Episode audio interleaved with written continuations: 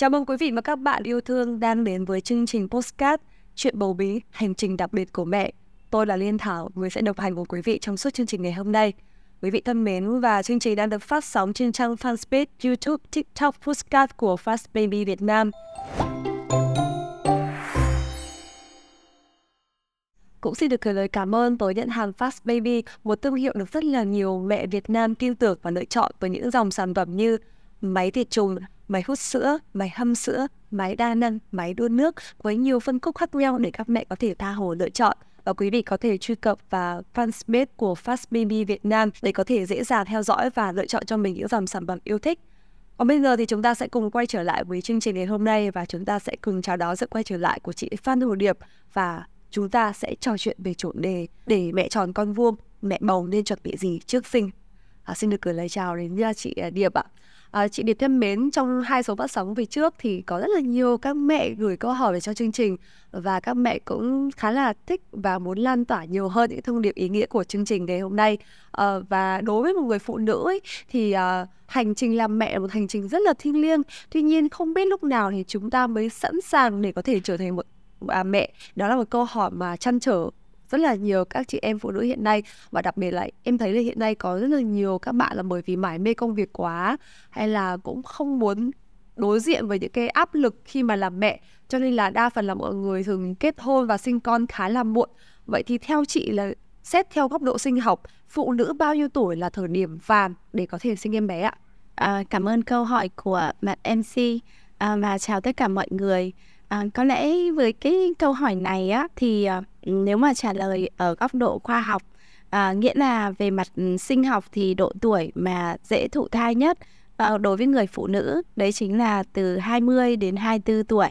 Ừ, tuy nhiên á nếu mà ở trong thực tế á, thì cái thời điểm mà gọi là thời điểm vàng cho việc thụ thai đấy chính là khi bạn đã chuẩn bị một cái tâm thế và tâm lý hoàn toàn là sẵn sàng và như ở các số trước thì mình có chia sẻ cái tâm thế và tâm lý sẵn sàng đấy nó sẽ bao gồm các yếu tố như là bạn chuẩn bị về mặt sức khỏe bạn chuẩn bị về mặt ừ, gọi là tinh thần để cho tốt nhất và đặc biệt là bạn cũng có phần chuẩn bị liên quan tới tài chính. À, đó cũng là lý do mà vì sao như bạn mc có đặt ra là có rất nhiều bạn là sẽ quyết định là sinh con muộn thì với cái việc này á thì các bạn hoàn toàn là ở trong một tâm thế chủ động và điều đó thì có thể cũng khiến cho cái hành trình mang bầu của bạn thì nó sẽ trở nên dễ dàng và thuận lợi hơn thì nó phụ thuộc vào yếu tố cá nhân của bạn Dạ vâng, và cũng có một số các bác sĩ hiện nay thì cũng có chia sẻ rằng là nên là có hai con trước 35 tuổi là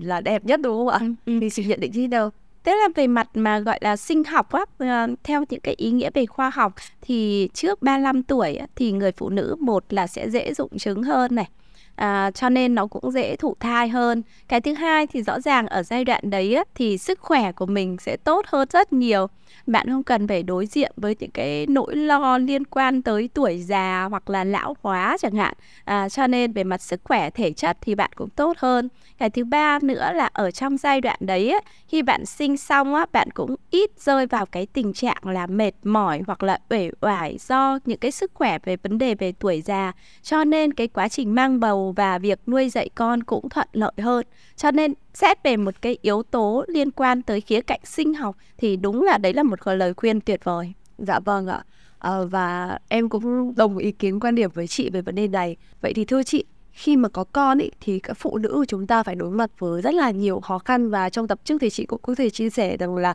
đã phải có rất là nhiều những nỗi lo phải chuẩn bị tâm lý sức khỏe rồi bầu không khí rồi vậy thì so với trước khi có con thì phụ nữ khi có em bé phải đối mặt với những thách thức như thế nào? Ừ, những cái thách thức mà có thể kể đến khi mà bạn bắt đầu có con đó đấy chính là ừ, chắc chắn đấy chính là sự thay đổi về mặt cơ thể của bạn. À, nó cái thay đổi về cơ thể không chỉ liên quan tới cái vóc dáng bên ngoài có rất nhiều bạn là kiểu rất đau khổ khi về việc là tăng cân rồi là đến khi mà cơ thể mình á, cảm giác như nó không còn săn chắc như trước nữa à, tiếp theo nữa là bạn sẽ cần phải đối mặt với cả vấn đề sức khỏe nữa. Lúc mà có con á tự nhiên là bạn thấy sức khỏe của mình có có có rất nhiều những cái xáo trộn, có rất nhiều người từ trước đến giờ là, kiểu, không không bao giờ sợ lạnh chẳng hạn, đi dầm mưa, dãi nắng cũng thấy bình thường. Và sau khi có con xong, chỉ cần một cơn gió ấy, bạn sẽ thấy lạnh buốt ở hai bên tay chẳng hạn. Là đấy là, cũng là một cái sự thay đổi.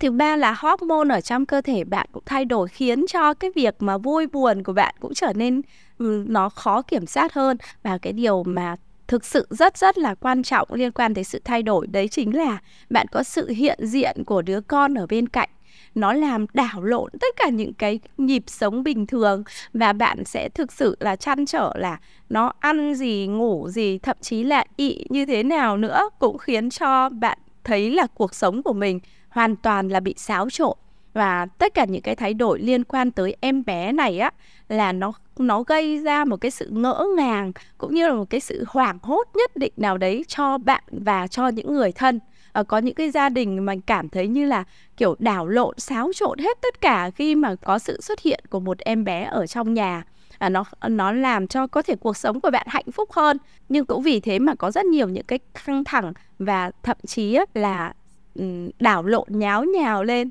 và có rất nhiều người không không chuẩn bị sẵn cho cái điều này. À, dường như là khi mà có một à, sinh linh bé mỏng đến với gia đình của mình thì ừ. mọi sự chú ý của cả gia đình dồn hết vào trong em bé. Và gần như là mẹ bầu làm gì cũng được mọi người quan tâm để ý nhiều hơn đúng không ạ? Mọi người nhắc nhở là thôi đừng nên đi giày cao gót quá này đừng nên trang điểm quá nhiều hãy chọn những cái dòng sản phẩm lành tính thiên nhiên. Vâng vậy thì à, chị ơi khi mà lúc mà lần đầu tiên mang bầu em vẫn nhớ lại là em không biết là em phải chuẩn bị cái gì khi mà đi sinh xong rồi em phải lên trên mạng em tra rất là nhiều thông tin mà gần như là có rất là nhiều thông tin trái chiều uh, và gần như là em không biết là mình phải nên lựa chọn những cái gì để có thể chuẩn bị cho một cái cuộc hành trình đi sinh nó được thuận lợi thì nhân tiện đây nhờ chị Điệp có thể chia sẻ lại giúp em được không ạ? À,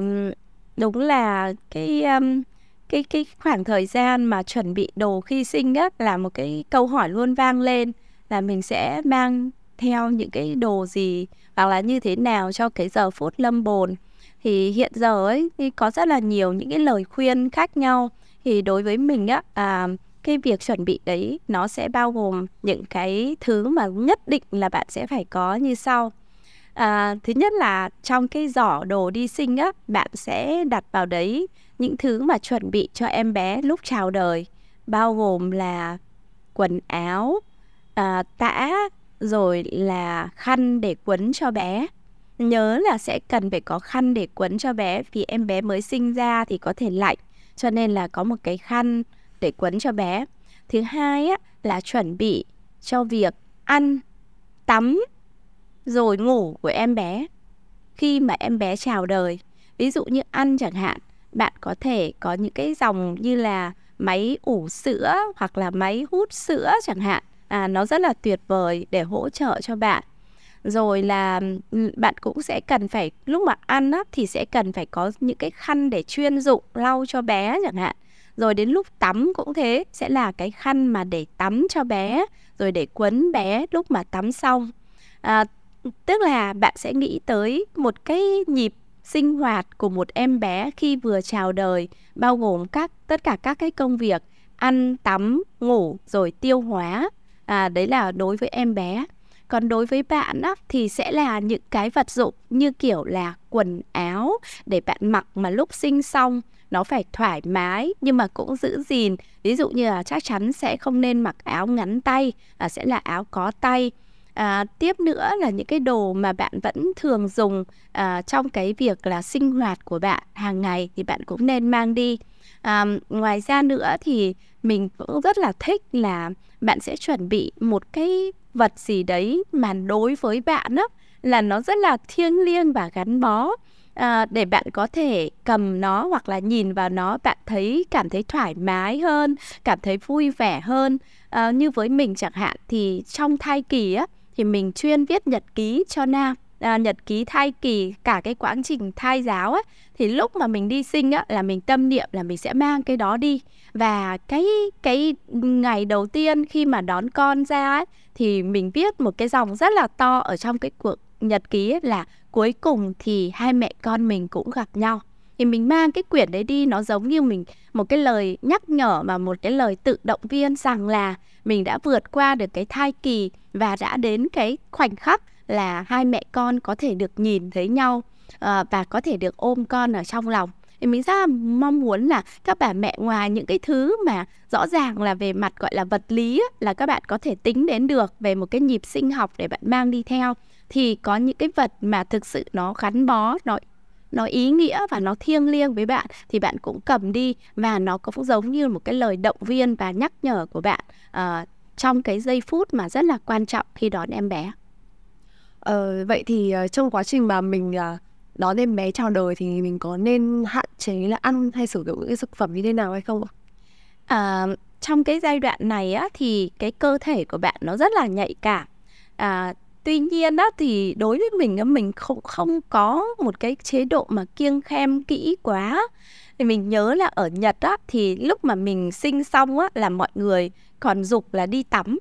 tức là tắm bằng nước ấm giống như kiểu là sông hơi á. Thì đối với các bà mẹ Việt Nam ấy đấy là một cái điều mà rất là khó chấp nhận. Là ví dụ như ừ, sinh xong mọi người nói là lỗ chân lông nó đang hở ra thì đừng có làm cái gì mà kiểu như tắm. Có thậm chí có những cái bà mẹ phải kiêng tắm rất là lâu. Ừ. thì mình đối với mình á thì là các bạn nên cân bằng đừng đừng làm cái gì quá. Ví dụ như bạn phải cố gắng kiêng tắm rất là lâu chẳng hạn, xong cơ thể của bạn bạn cũng khó chịu, bứt rứt vì cái việc là không sạch sẽ, thì cái điều đấy nó cũng không có lợi cho con. Nhưng mà ừ, ở đúng là lúc mà sinh xong á thì người ta gọi là lẩy bẩy như cao biển dậy non á, nghĩa là nó cũng còn rất là yếu ớt. Nếu mà bạn làm một cái gì mà nó quá lên đi thì thực sự cũng không tốt và trong ăn uống cũng như vậy. Nếu mà bạn ăn những cái đồ ví dụ quá lạnh chẳng hạn hoặc là cao quá nóng chẳng hạn thì nó cũng đều không tốt cho sức khỏe của bạn. À, đối với mình thì sẽ kiêng những cái thực phẩm như kiểu là đồ hộp à, những cái đồ mà đóng gói đồ ăn sẵn đồ ăn nhanh thì thực sự là nó không tốt cho sức khỏe của bạn. Còn lại nếu mà bạn thèm cái gì bạn thích cái gì mà bạn cảm thấy rằng cái đấy nó không phải là có ảnh hưởng đến tiêu hóa hoặc là đến cái sự hấp thu của bạn hoặc là ảnh hưởng tới cái sức khỏe của bạn thì bạn hoàn toàn có thể chiều chuộng bản thân mình à, không cần phải kiêng khem một cách quá mức chị Điệp thân mến theo một số các chuyên gia khuyến cáo thì các mẹ bầu uh, trong quá trình mang em bé thì nên bổ sung thêm một số vitamin những cái dưỡng chất thiết yếu vậy thì đó sẽ là gì vậy ạ? Đúng là trong cái quá trình mang bầu á, thì cái việc mà bạn bổ sung thêm vitamin và các dưỡng chất thiết yếu là thực sự rất là cần thiết.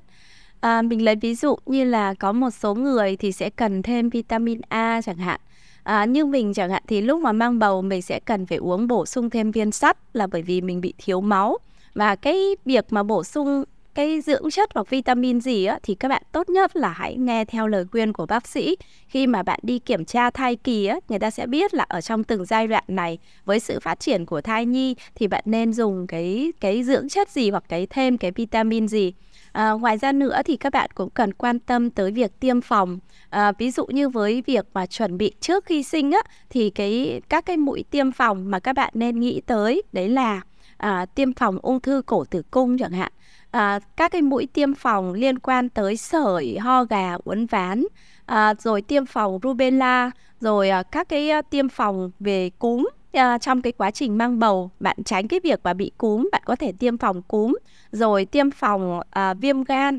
Uh, thì tất cả những cái mũi tiêm phòng đấy các bạn nên chuẩn bị trước cái quá trình mang bầu. Và thường á, là mọi người sẽ có 7 cái mũi tiêm phòng trước khi mang bầu. Và nếu mà bạn đã thực hiện được 7 cái mũi tiêm phòng đấy có nghĩa là bạn cũng sẵn sàng chuẩn bị một cái tâm thế để bạn bắt đầu bước vào sự thay đổi trong quá trình mang bầu và bạn hoàn toàn yên tâm với điều đó. Nhưng cũng có người á có có ờ, có những cái cô gái mà mình biết là ờ, cái việc mang bầu ấy nó diễn ra một cách là quá là đột ngột á các bạn cũng chưa được chuẩn bị cho điều đó. Thì bạn cũng đừng nên lo lắng hoặc là hoang mang quá. À, bạn hoàn toàn có thể nghe theo những cái gợi ý và lời khuyên của bác sĩ để có một cái quá trình mang bầu cũng diễn ra hoàn toàn thuận lợi và suôn sẻ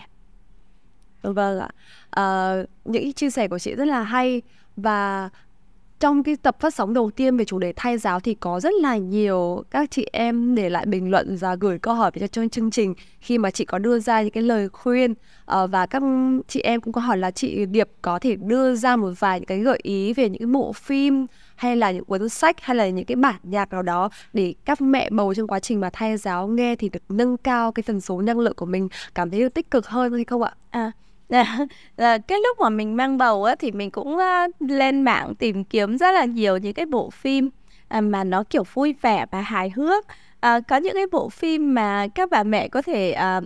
tìm và xem như là dính bầu chẳng hạn là một cái bộ phim mà rất là vui. Và cái cái thông điệp mà mình muốn gửi đến là gì ạ? Bạn bạn xem bất kỳ cái gì bạn thích nhưng mà những cái đó nó không phải là những cái thứ mà mang cái yếu tố là rùng rợn chẳng hạn hoặc là sợ hãi, hoặc là quá là buồn bã và đau khổ, thì những cái điều đấy nó sẽ không có lợi cho thai nhi và nên tìm những cái bộ phim nhẹ nhàng, vui vẻ, hài hước, dễ chịu. Và đặc biệt là nếu mà bạn có thể xem được á, những cái gì mà liên quan tới trẻ em chẳng hạn à, những cái hình ảnh mà em bé đẹp đẽ rồi vui vẻ hớn hở thì nó sẽ thực sự rất là tốt cho cuộc sống tinh thần của bạn. À, ngoài ra ngoài bên cạnh cái bộ phim á, thì các bạn có thể đọc sách. À, mình có một số cái gợi ý liên quan tới đọc sách. Ví dụ như là chờ đến mẫu giáo thì đã muộn chẳng hạn hoặc là những cái quyển sách mà à, dành cho quá trình thai giáo thì nó sẽ thực sự à, rất là tốt cho cả cuộc sống của bạn lẫn cuộc sống của em bé rất là cảm ơn những cái lời khuyên và những cái chia sẻ của chị vậy thì nếu mà có một cái lời khuyên nhắn nhủ đến các mẹ bầu đang theo dõi chương trình làm sao để chuẩn bị kỹ càng và có một hành trình sinh em bé thật vuông tròn thì đó sẽ là gì ạ? Ừ.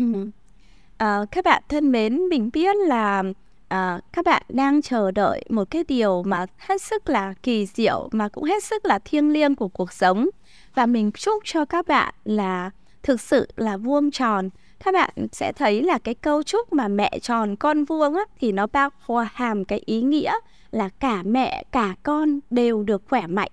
Thiếu đi một cái yếu tố nào ở trong đó thì cái cuộc lâm bồn của bạn đó nó sẽ không còn đầy đủ hạnh phúc nữa. Và để cho cái sự lâm bồn của bạn nó được vuông tròn thì bạn sẽ cần phải chuẩn bị về mặt sức khỏe tinh thần để giúp cho bạn luôn luôn cảm nhận được một cái nguồn năng lượng tích cực và nhờ có điều đó thì tất cả các cái quá trình về sau nó sẽ trở nên thuận lợi và hạnh phúc hơn rất nhiều. Hãy nhớ rằng là bạn đang mang một điều kỳ diệu ở trong cuộc sống. À, và cái sự kết nối mẹ con đó thì sẽ chưa bao giờ chặt chẽ đến thế khi con bạn nằm ở trong bụng mẹ. Hãy tận dụng điều đó để hiểu được rằng bạn đang bước đi ở trên mặt đất với tất cả những niềm tự hào rằng bạn đang mang một mầm sống ở trong bụng mình